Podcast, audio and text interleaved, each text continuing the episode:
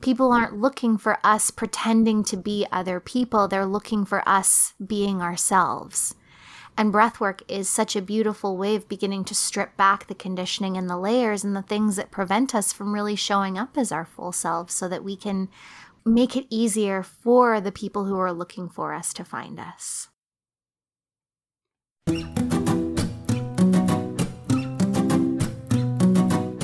Hello and welcome to the Highly Sensitive Soul podcast. My name is Lisa Matthews, and together we'll explore both the gifts and the challenges of being highly sensitive so that you can bring your unique magic out into the world.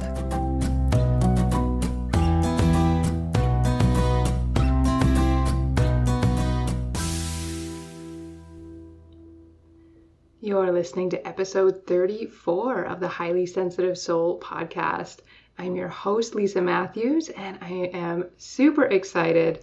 Honestly, I feel this is long overdue, but my guest today is the wonderful Arianna Fotinakis. And I'm going to share a little bit about her first, and then we're going to welcome her to the show. Arianna Fotinakis is a coach, breathwork facilitator, and founder of the 5D Business Collective. Arianna takes a holistic approach when supporting her clients by blending science, spirit, and soul. She believes that every single person on this planet has something special the world needs, and that when we're well supported and well taken care of, we become better equipped to share those gifts. Using the holistic model she has used with her fitness and life coaching clients, Arianna has been supporting wellness entrepreneurs with their personal and professional growth since 2017 through one-on-one coaching, in-person and online gatherings, as well as business development courses and workshops. She believes the key components to growing a successful business are community, collaboration, and a deep connection to the self. I am definitely going to agree with that. So thank you so much for joining us. Welcome to the show, Arianna. Thanks for having me, Lisa. I'm super grateful to be here. Well, I'm stoked to dive in on our topic today because I feel like there's going to be a lot of gems that come up in this conversation because I know a little about breath work. I think there's a lot of curiosity about breath work, and I feel like there is so much momentum for it right now, as well as maybe some, maybe myths is the wrong word, but things that people could just learn more about breathwork that would help them in their decisions of whether to pursue it or not, especially in regards to business. So all that being said, how does one become someone that guides people through breathwork experiences? How did you come to do what you do now? Yeah, great question. So, like many individuals and how they find their healing modalities, I had my own really powerful experiences with breathwork first. And I found breathwork actually probably close to 4 years ago to the day. It was around mid-April when I was at a mastermind retreat down in Venice Beach. And on our retreat schedule, we had this breathwork thing for our last day. And I didn't really know what breathwork was. I'd done breathing exercises and yoga classes before. So I thought, okay, cool. We're gonna do some yoga breathing. That's fun.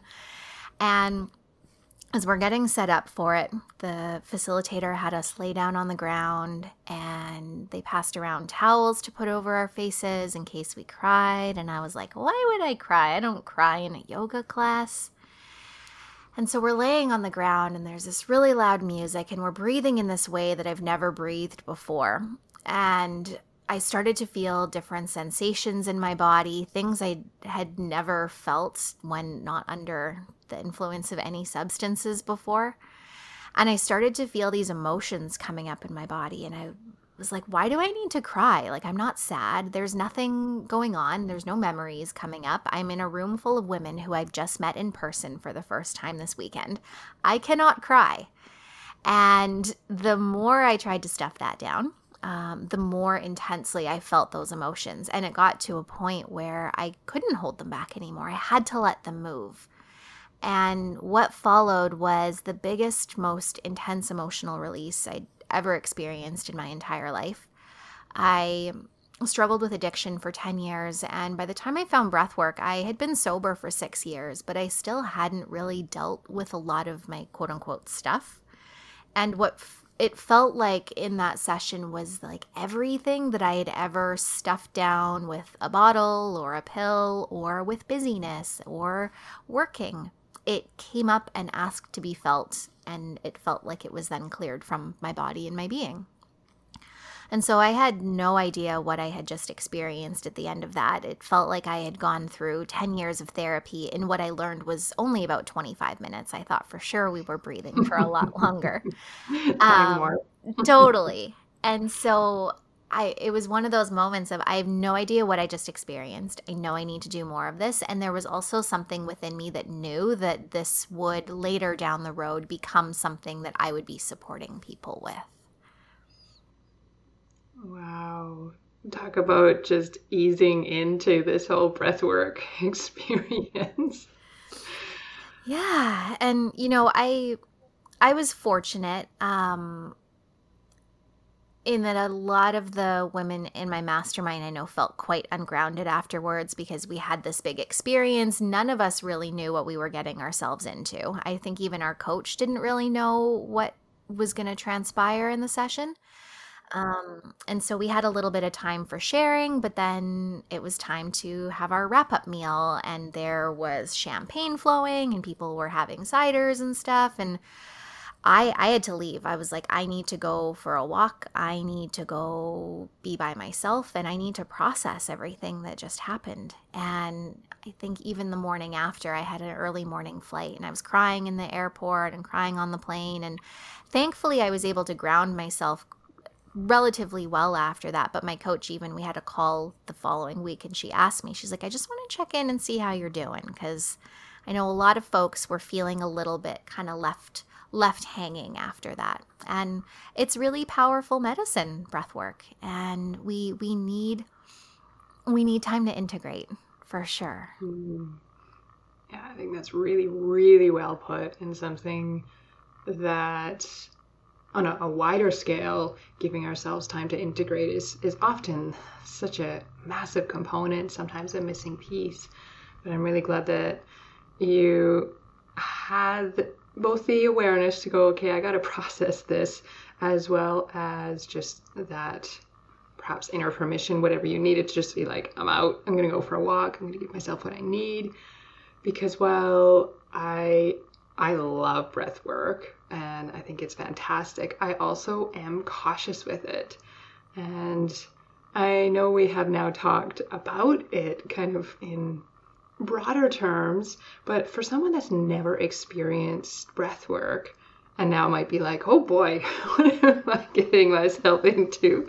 But what would, on a more general level, would you be able to define breath work, and perhaps some benefits or why people might be drawn to doing it? Mm-hmm. Yeah, definitely. So part of where breathwork can, the areas or the waters of breathwork can get a little bit muddy, is that breathwork really is overall this like umbrella term for a number of different breathing practices. So things that you have experienced in a yoga class, maybe like breath of fire or lion's breath when you stick your tongue out and cross your eyes and make funny sounds, like that's all considered breath work. 4-7-8 breathing or box breathing, like an inhale for 4, hold for 4, exhale for 4, hold for 4. Like that's all breath work. But what I like to say to folks is that there's breath work, and then there's breath work, like a very emphasized breath work. And with the emphasized breath work, even within that branch, there are a number of different types. There is holotropic breath work, which is quite intense. It was formulated by a man named Stanislav Grof, who used to do psychedelic-assisted psychotherapy with his patients. And then once the government put the kibosh on that, he used this different type of breathing to induce similar altered states.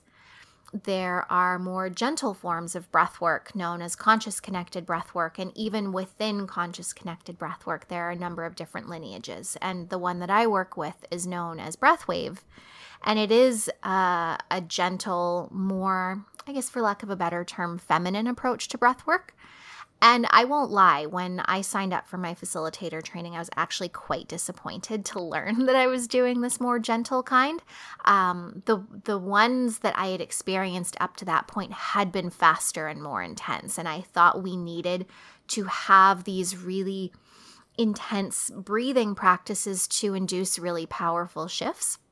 And it was very humbling for me to learn that we can access deep places and we can ignite really potent changes within ourselves and our beings in a practice that is more gentle in nature. So with this form of breathwork, conscious connected breathwork, what we are doing is we are creating the space for ourselves to drop into a slightly altered state of consciousness.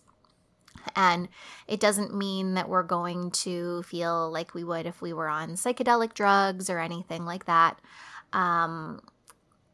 However, the changes that manifest within our brainwaves, they do really slow down, and we can experience a lot of mental clarity.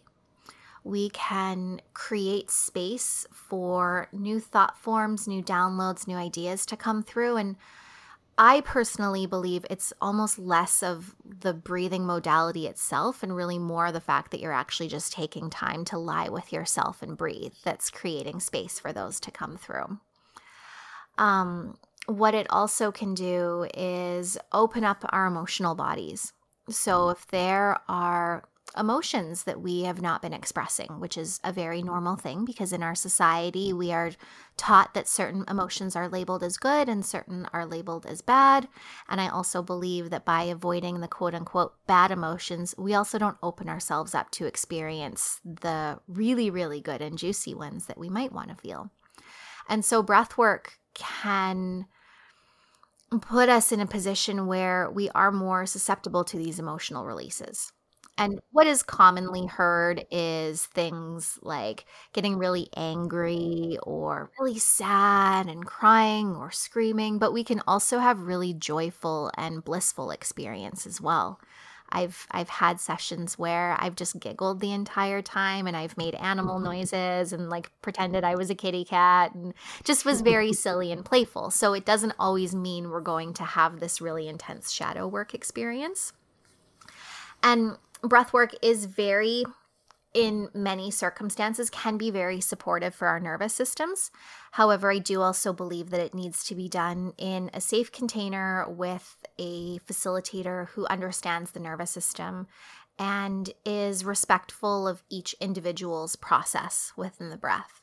So sometimes we can either, as breathers, come in with an ego or have a facilitator who maybe has a bit of an ego and wants to have these big experiences transpire and may lead to some pushing or some stoking to get some emotional movement.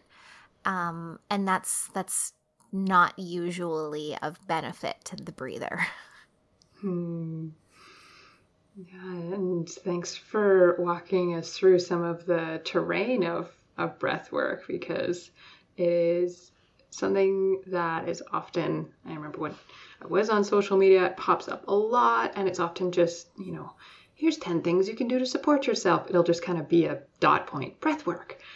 And I think it's helpful to realize that it takes a lot of different forms and that some can be really quite activating to the nervous system particularly, and also wanting to honor how old this is. This isn't new. This is like a rediscovery, a reclaiming. I'm sure there's a lot more on the history that you're aware of on your end, but this is something that has really been around for a long time. And when we think about shifting our states of consciousness, when we think about inner healing work, we think about shadow work, there's a lot of different ways to go about that. And I know when I first started hearing more about breath work, I was really quite nervous to ever try it because I'd only ever heard of holotropic. I thought that was breathwork. I thought that was the thing. I was quite familiar with Stanislav Grof's work.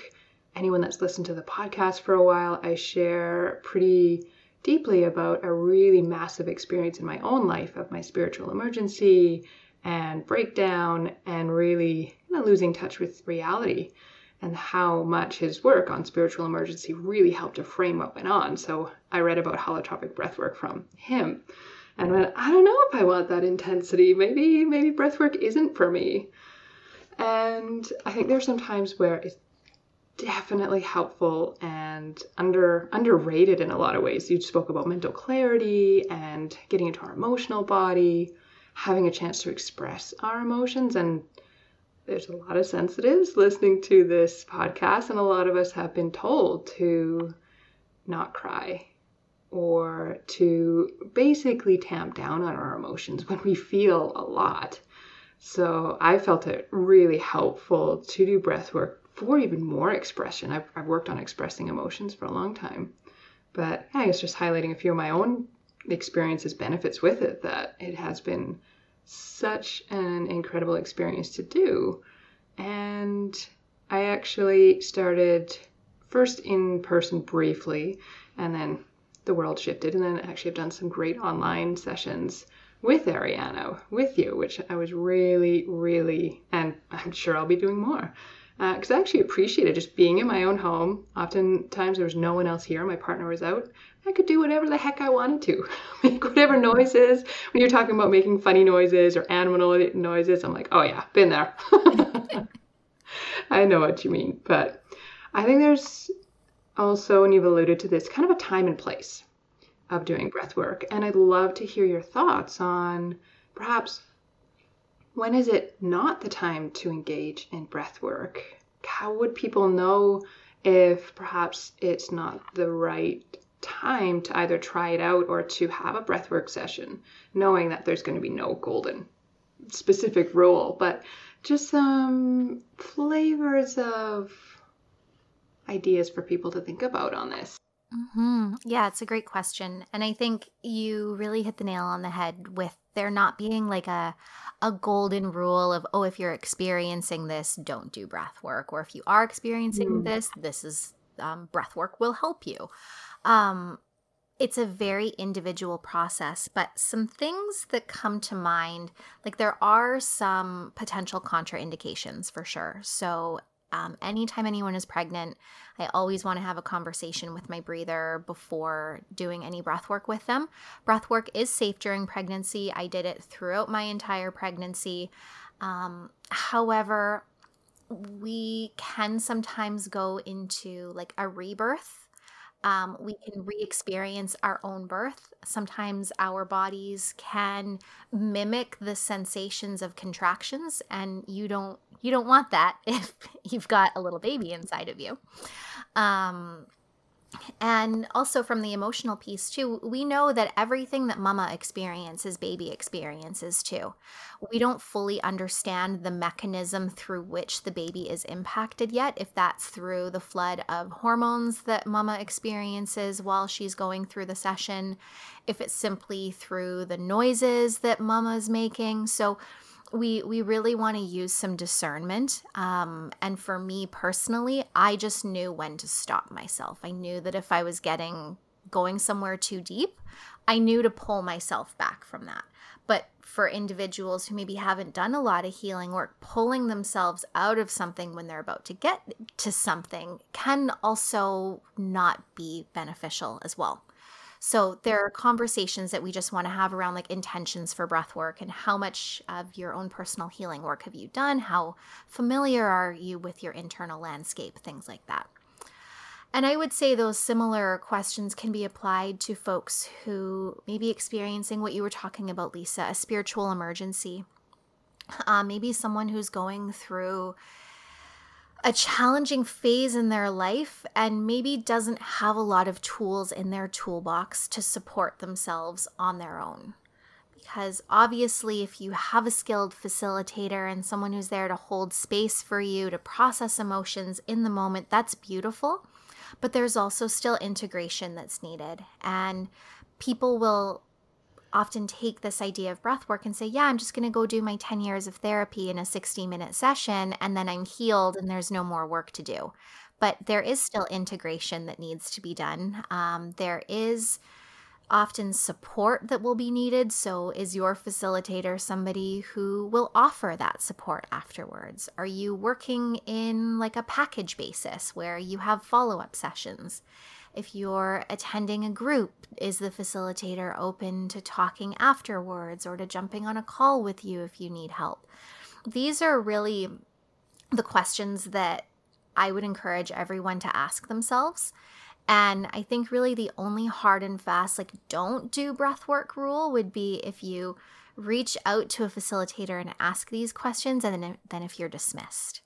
So if they're not willing to be available for you after the session, if they're not willing to be supportive, to take the time to answer any questions, to really help you understand your own intentions for wanting to drop into the breath, that would be a red flag for me.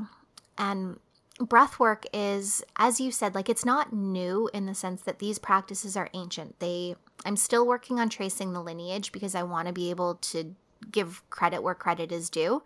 And I don't fully have answers yet. I know it originates either in India or Nepal, which many of these practices that we currently use do. But in terms of it being on a more broad scale, I don't even think we're at the wave cresting yet. Like 4 years ago when I first started doing breathwork, it was so difficult for me to find a breathwork circle.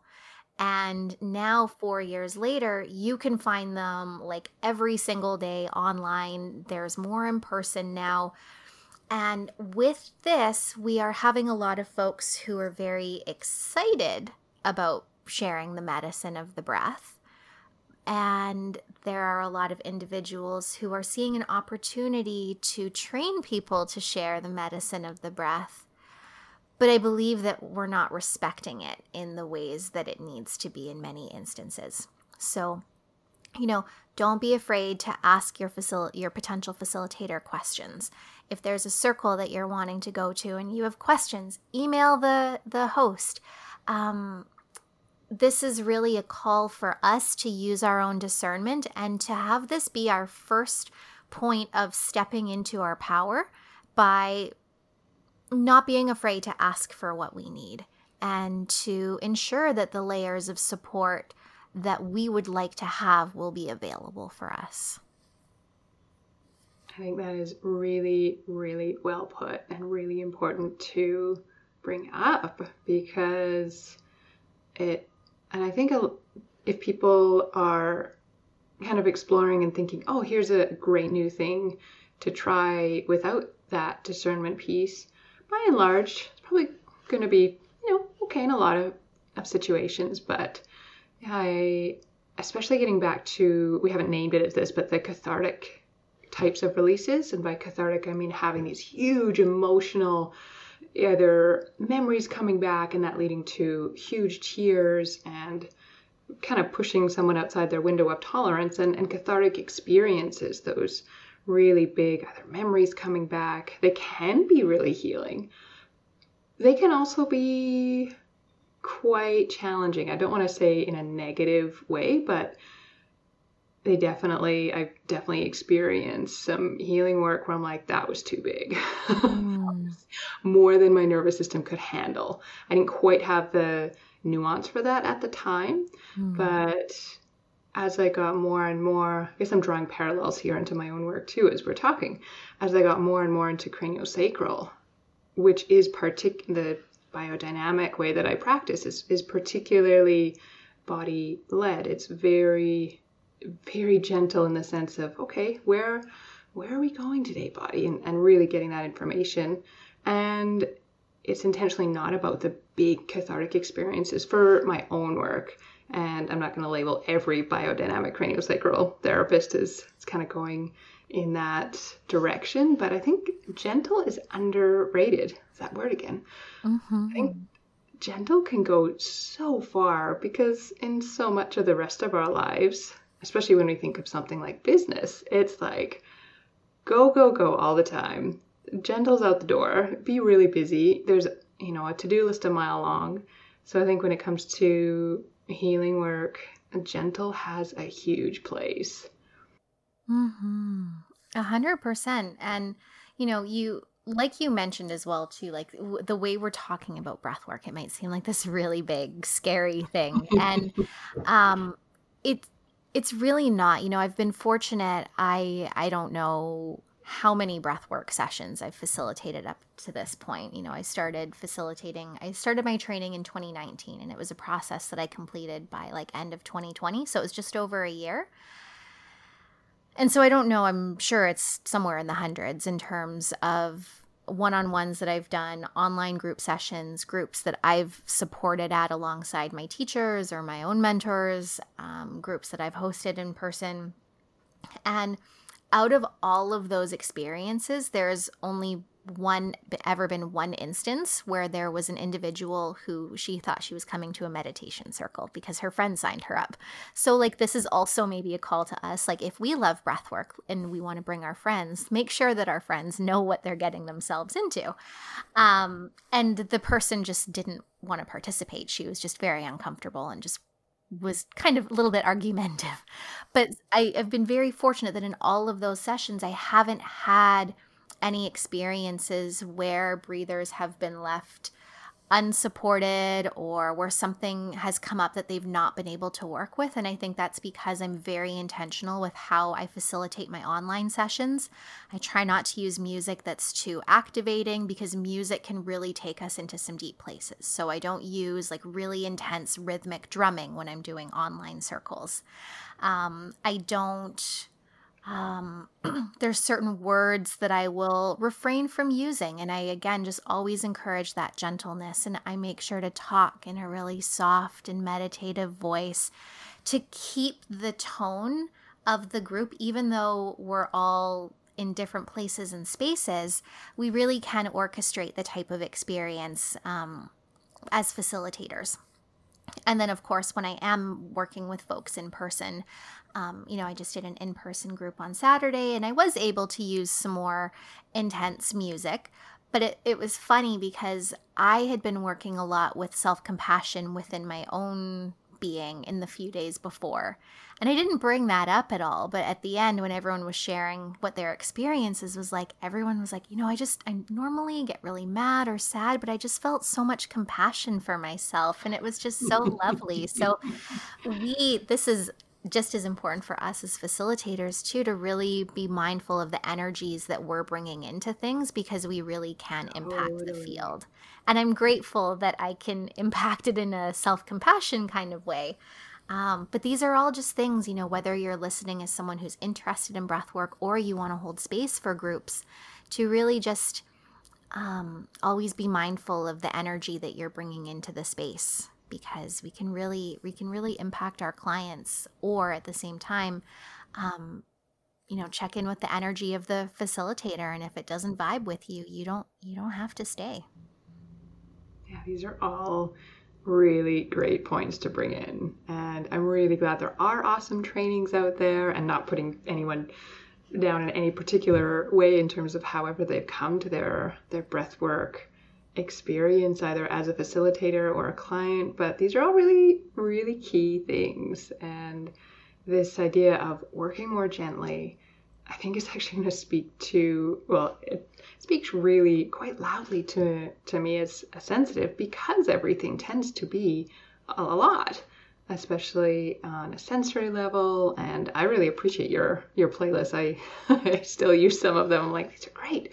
But I actually, as you said that, I, you know, not using drumming tracks or intense rhythmic music, I'm like, oh yeah, like I didn't notice that side, but I'm like, yeah, that would definitely change. I've shared this before. I'm really sound sensitive, as many of us are. And that would definitely change the experience. I intentionally use music to change my inner state when I want to. So I'm like, oh, what a great point to bring in there. So yeah, I really can appreciate that. But it's also a lot of fun. I've had a lot of fun in breathwork And I feel like we've come at it from some really important layers. I just want to add in that I have had some both hilarious insights, intuitive downloads, and just, this sense of lightness afterwards. There can be that opening. You named it earlier, this opening to bliss and joy and positive emotions too. And I guess I just wanted to highlight that side of it, because breathwork can be super, super fun, especially when you start going with, you see the same people in circle, or you kind of get a little bit of continuity, and it's a really nice, coming to that community side, it's just really nice to have. Mm-hmm. Yeah, we can go on some great journeys. I've had folks tell me that they were floating with dolphins in space. Wonderful.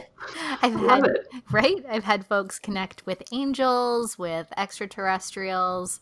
I've had people go on really wild journeys and just go and connect with all kinds of different animals and have it be this really fun and playful thing. So it's not always about the deep shadow work. And I think that's what I love with breath work, is that we get what we need. And it's not always what we want. Sometimes I am feeling kind of sticky and I'm like, oh, I know I just need to go and cry and release some emotions. And I just have a really peaceful session, or I fall asleep because my body just genuinely needed some rest. Or other times I go in feeling really good and knowing that I just want to breathe to keep up with my practice, and some emotion moves. And I don't know what it's connected to. There was no memory or anything. It was just something that needed to move through the body. So every session is different. We can go in with our agendas and our intentions. And what I like to encourage my breathers is to hold that intention for what you want to experience, and then let it go and trust that whatever happens is exactly what is meant to happen for you in this moment. I love the paradox of it. Sure, you can show up with what you think might happen and then have a completely different experience. And that, I think that speaks to a lot of healing work and a lot of self-growth work. We can think we know what we're going to be signing up for or doing, and then get surprised, and often pleasantly surprised. So I think these are really important parts to bring in. And I had another thought that was floating. It's floated away. How much I love that breathwork spans it gets pretty into the nitty-gritty on nervous system level and gas exchange in the lungs, and making sure covering the actual physical anatomy territory and physiology, through to the really spiritual, energetic altered states without substances. And I think that word might have, or that phrase might have, some charge for people. We've named it a few times, of altered states of consciousness. And I like to say, you get thirsty. That's an altered state. What is normally, you daydream, you have an altered state. You're impatient. We are completely often altering our states, and often thinking of it in a more spiritual type way. Mm-hmm. But I feel bringing some normality into these experiences of sure. I have people in craniosacral work who will come out and be like, I just had the wildest, I don't know, dream. They're not quite even sure what to call the experience, which is great. I always think of awesome, we've had this new layer open up, and that slowing down may have just facilitated that presence with themselves, may have facilitated that. It's waiting, these intuitive messages, creating some space, creating some gentleness, having a container, and bringing our intentions in. I'm not necessarily exactly knowing what's going to show up. Mm-hmm. So I appreciate you bringing that in, just some reflections there. Yeah, I love it.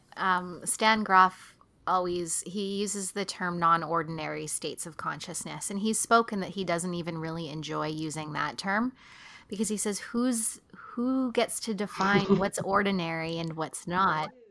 We could go into a whole existential conversation right now about what we're experiencing, and is this ordinary? Is this normal? Is this reality?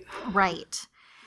So it's all very subjective, and I think there are words that we use to kind of make sense of certain things, and sometimes there are things that don't always need to be made sense of. You know, I have folks who do come to me for breath work, and we work purely on the level of the nervous system. We might only breathe for like 10, 15, 20 minutes. They don't get very deep. We're doing this simply to train their body to respond to stress when the stressor is present, and to learn how to come out of that stress response when the stressor is no longer there. And that may be all we ever do, and that's great for them. And then I have other folks where simply by watching where the breath is in their body, I can begin to gain an indication of what they may be working with in their personal life. And I can offer reflections based off of what I witness in their body. And they're like, oh yeah, that makes sense because this is what I'm dealing with. And then they can start to gain that clarity. And again, we don't always need a scientific mechanism for how that happens, but there is some language that we can use if folks like it. Yeah, and it's a map. Mm-hmm. It's helpful. And I know I found it helpful when I was like, I need some kind of map between, you know, even connecting, learning the skills around grounding is huge. And a lot of healing work I've come out of some sessions and been like, you named this earlier in your own experience, and I was like, I am so glad I know how to ground. And it may not be a perfect, like I feel perfectly centered, but even that, like I talk about the 2% shift a lot, even something that makes you feel that 2% more grounded. So I almost feel like there's some accessory layers around breathwork, accessory skills, if you will. So yeah, grounding's a huge one. And if anyone wants a grounding meditation, I've got a free one up on my website. You can just head to combinationhealing.ca/ground. I'm pretty sure. Nope. I think it's /nourish. I'm going to put it in the show notes. But yeah, if you head over to that link, there's just a 10-minute practice that will walk you through a grounding experience. So I think, yeah, it's just helpful to have these extra layers, extra tools. And just to kind of shift gears a little bit, we've talked mostly on the personal side, the healing side, the self-growth side, but I want to hear about this idea of breathwork and how it can support someone in business. That I'm already sold. I'm like, yeah, I've seen how this has happened in my life, even without it being an intention. But I'd love to hear your thoughts on breathwork, supporting people that are in their own business and all the layers that brings up, because you know, business is its own self-growth journey a lot of times. Mm-hmm. Now that I have a baby, I can say that it's like the second biggest personal development journey for sure. Because I always had a feeling, I was like, you know, I haven't had kids, but I feel like parenting is probably self-growth journey number one, and entrepreneurship is like a very close second. And you know, when we look at business and growing businesses, starting practices, being able to generate an income from our business, all of these things are actually quite simple. It's quite easy to take a vision and to craft a plan that will get us there. Oftentimes in the work that I do with my clients, what I find is that what is simple is not always easy. So yes, it's simple to say, oh, I need to start a podcast, or I need to send emails to people every week, or be on social media, or do talks in my community. But when we set those intentions, oftentimes what will come up is all of our, I'll use the term quote unquote, stuff again. So if we have fears around being seen, if there are things that don't go the ways that we had initially hoped in business, as they oftentimes don't right away, we could be confronted with meanings that we attach about ourselves. So it might trigger something within us. It might trigger a belief that what we do is not good enough, that we won't ever be successful. A narrative that I've had is that I'm always just mediocre at things. Like I get okay, but I can never get really good at something. We are often faced with perfectionist tendencies, with people-pleasing tendencies.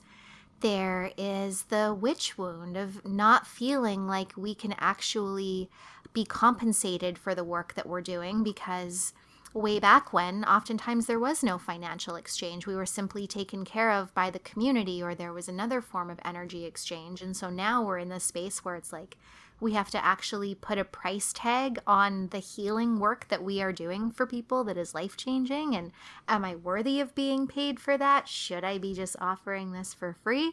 So as you can see, there are a number of different things that can come up on the entrepreneurial journey. Just scratch the surface. There are so many things that we can be confronted by. And breathwork is one of the many tools that we can use to help us begin to process and integrate those beliefs and narratives and perceptions that may not be fully serving us. I like to also use breathwork as a way to really open up and to connect my clients to their truth. So it's also very easy to just look at what other people are doing and to kind of sound like them or think we just need to copy or emulate them. But I believe that every single person on this planet has a message. They have something that can only be communicated in the ways that they can communicate with the energy and with the language, and that will reach the individuals who they're meant to serve in the way that is most supportive to them.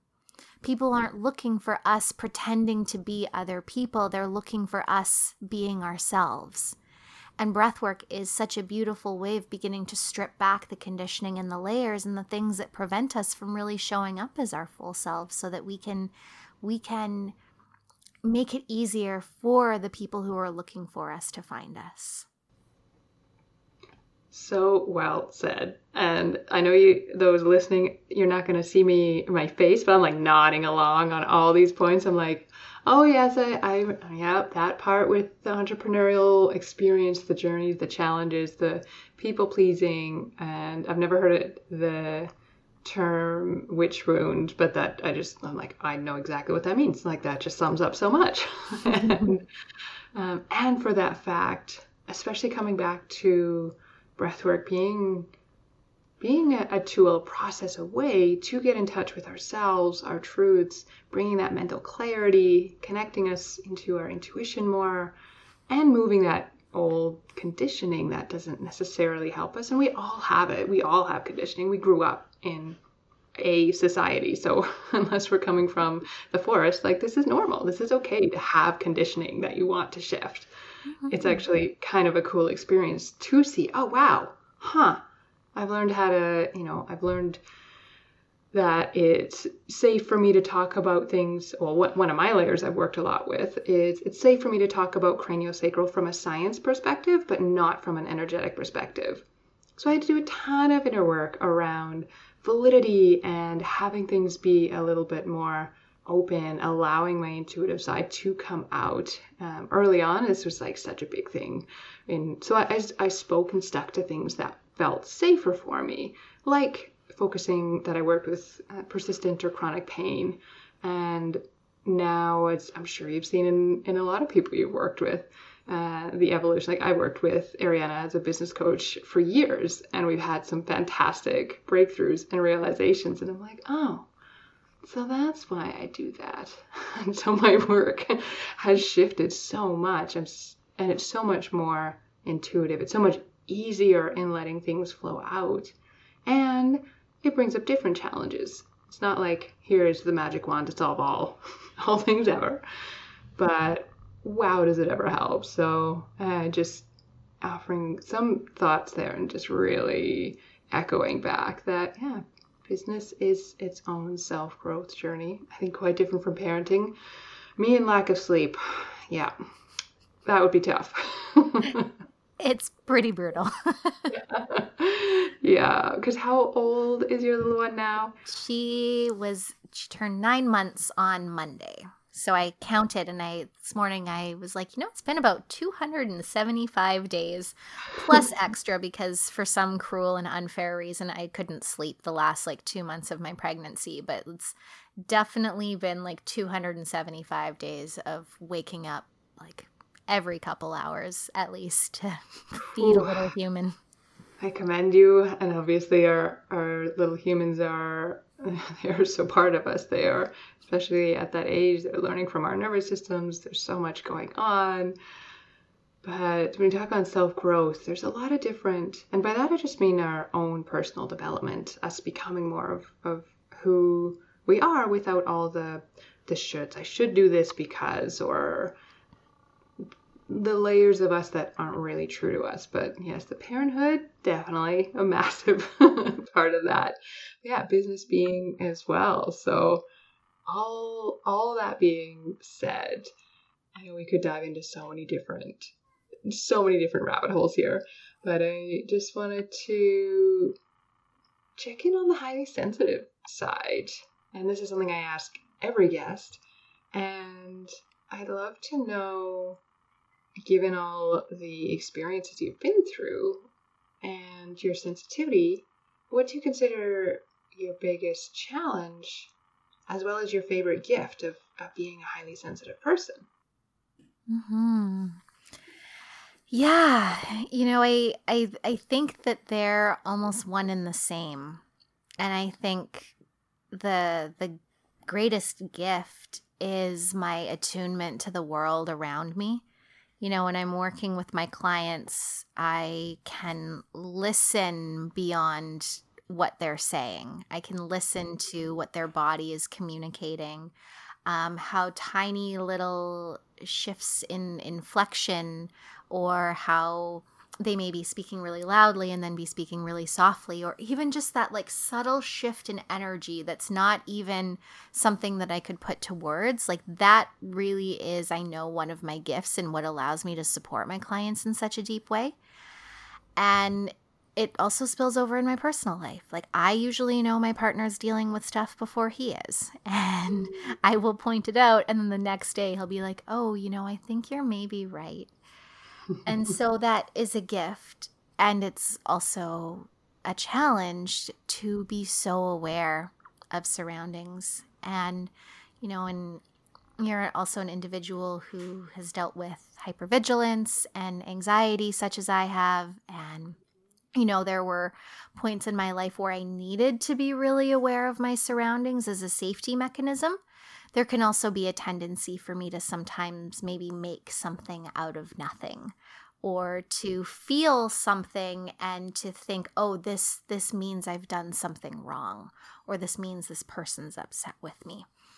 And I really noticed, you know, when we're talking about this lack of sleep, there was a point when she was around 4 months old, and you hear people talk about the 4-month sleep regression. And I was like, oh, okay, I guess that's a thing. And I learned that it's very much a thing.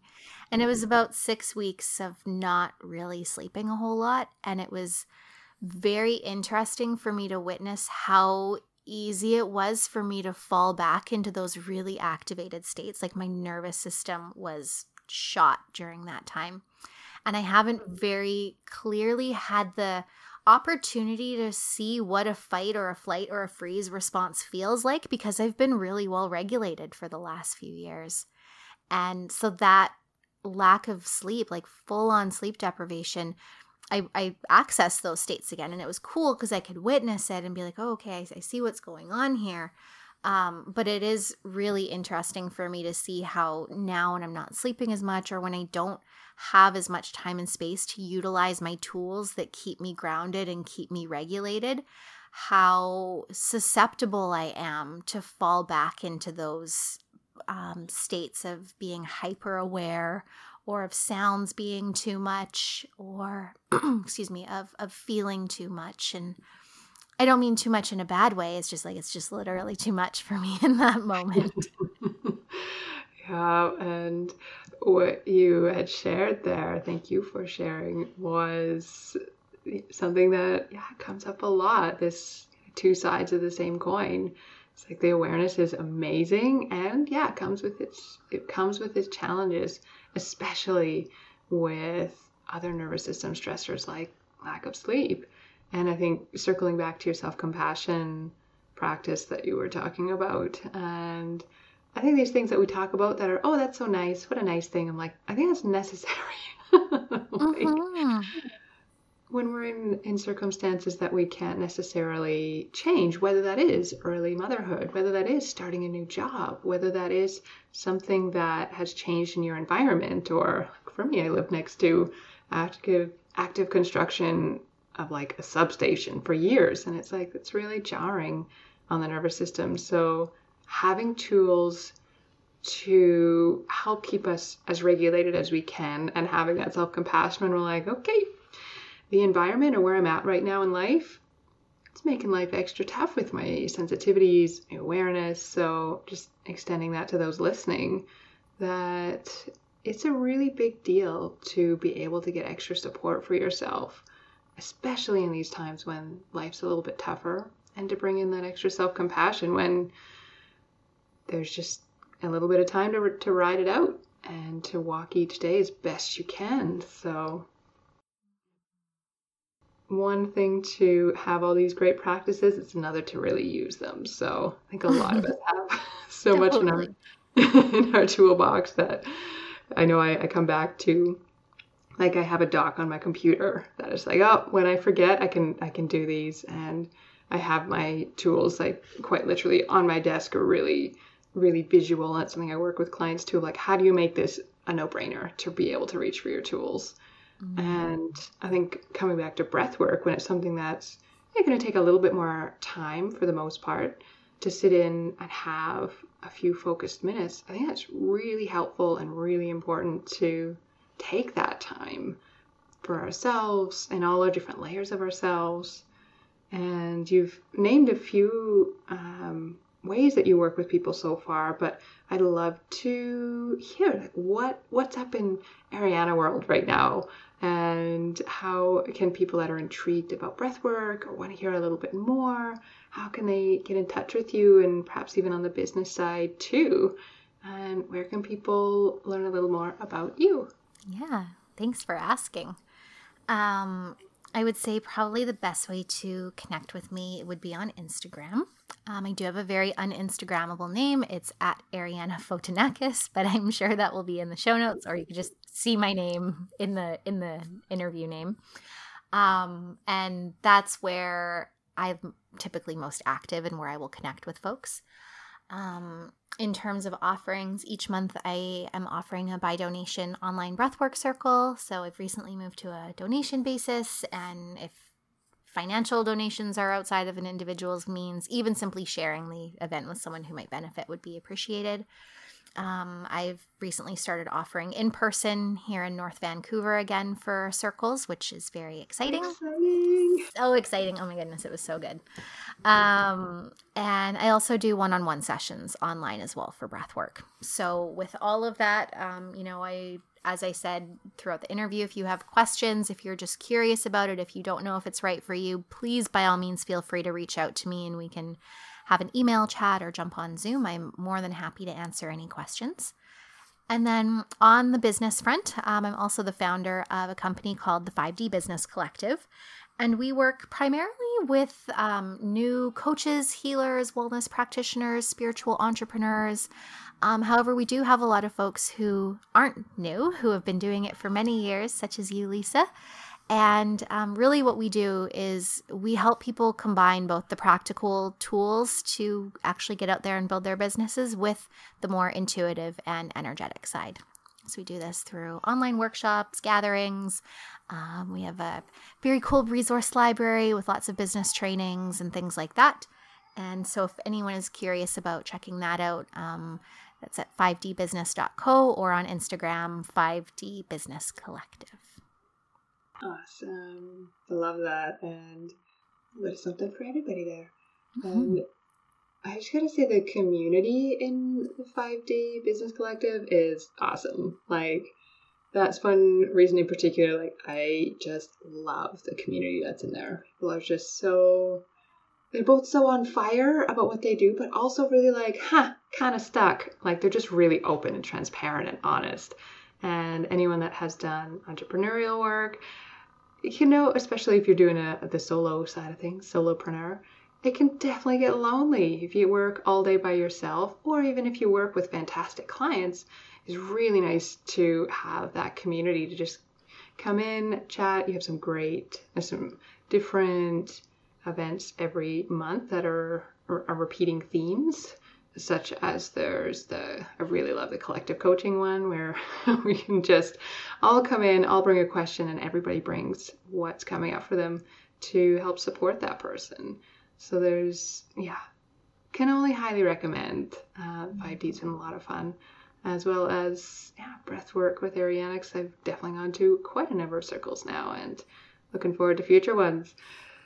I almost could come to the live in North Van. I was off by a week. I was like, if it was last week or I was there the other week, then I totally would have just rocked up. Well, it's funny. I thought for sure that I was booking it because I thought Easter was this coming weekend. So I was like, don't book it on the Easter weekend, Arianna. And then I booked it, and then someone had bought her ticket and then emailed me back. I was like, oh, wait, I realized it's Easter weekend. I can't come. And I was like, it's not Easter. She's like, no, it is Easter. That was not my intention. But here we are. It worked out well. Everyone who needed to be there was there. That's exactly it. And that's okay, too. Oh, I love how that works. Any parting thoughts before we move to a close today? I think I just want to, again, emphasize this idea that while breath work can create big experiences and big shifts, I also do believe that when we enter these spaces with discernment and with intention, and we have someone who's holding the container in a way that is with integrity, that we aren't given more than we can quote unquote handle or need to be given. There is a lot of magic that really comes together when facilitator and breather or breathers are energetically connected and able to kind of like dance together and hold this space, and for the facilitator to be able to read the room, even if it's online. And I do firmly believe that whatever happens is exactly what needs to happen. And so I don't want folks to be scared of breath work. It's a really, really beautiful way of connecting with yourself and supporting your physical, mental, emotional, and energetic bodies. And so if you're feeling like a little bit of curiosity, reach out to someone and ask about it. Just take that time to learn. If you're feeling there's some kind of intuitive nudge, there's something in there for you. The breath is calling you for some reason. It may just take some time to find a facilitator or a space that is the right one for you. So I just want to offer those last words and to just say thank you, Lisa, for allowing me to come on and share. Very excited to have been able to have this conversation with you today and for you to come chat on my show in a couple weeks. I'm looking forward to that too. Yeah. Little prelude there. I'll definitely share on that episode. Arianna has a fantastic podcast. It's 5D Business Collective's the name, right? Or the Fifth Dimension of Business. There we go. Oh, something's tinging in my brain. I'm like, that's not it. Business. Yeah. So I'm looking forward to that too. This has been so fun. So awesome to connect with you, to dive into breathwork more. And for those listening, I hope you have learned some new layers around breathwork. And hopefully, if it intrigues and calls you, that just trusting you're going to connect with the exact right person. So with all that being said, I'll pop all these links in the show notes. Anyone that wants to keep in touch in email land, since I am no longer on social media, you can always head to combinationhealing.ca/free and choose a resource, basically. And I'll send out my Friday wind down messages to you. So with that, I'm going to move us towards a close for today. Thanks again for your time, Arianna. Thank you. And I hope everyone has a beautiful rest of your day. Until next time, bye for now.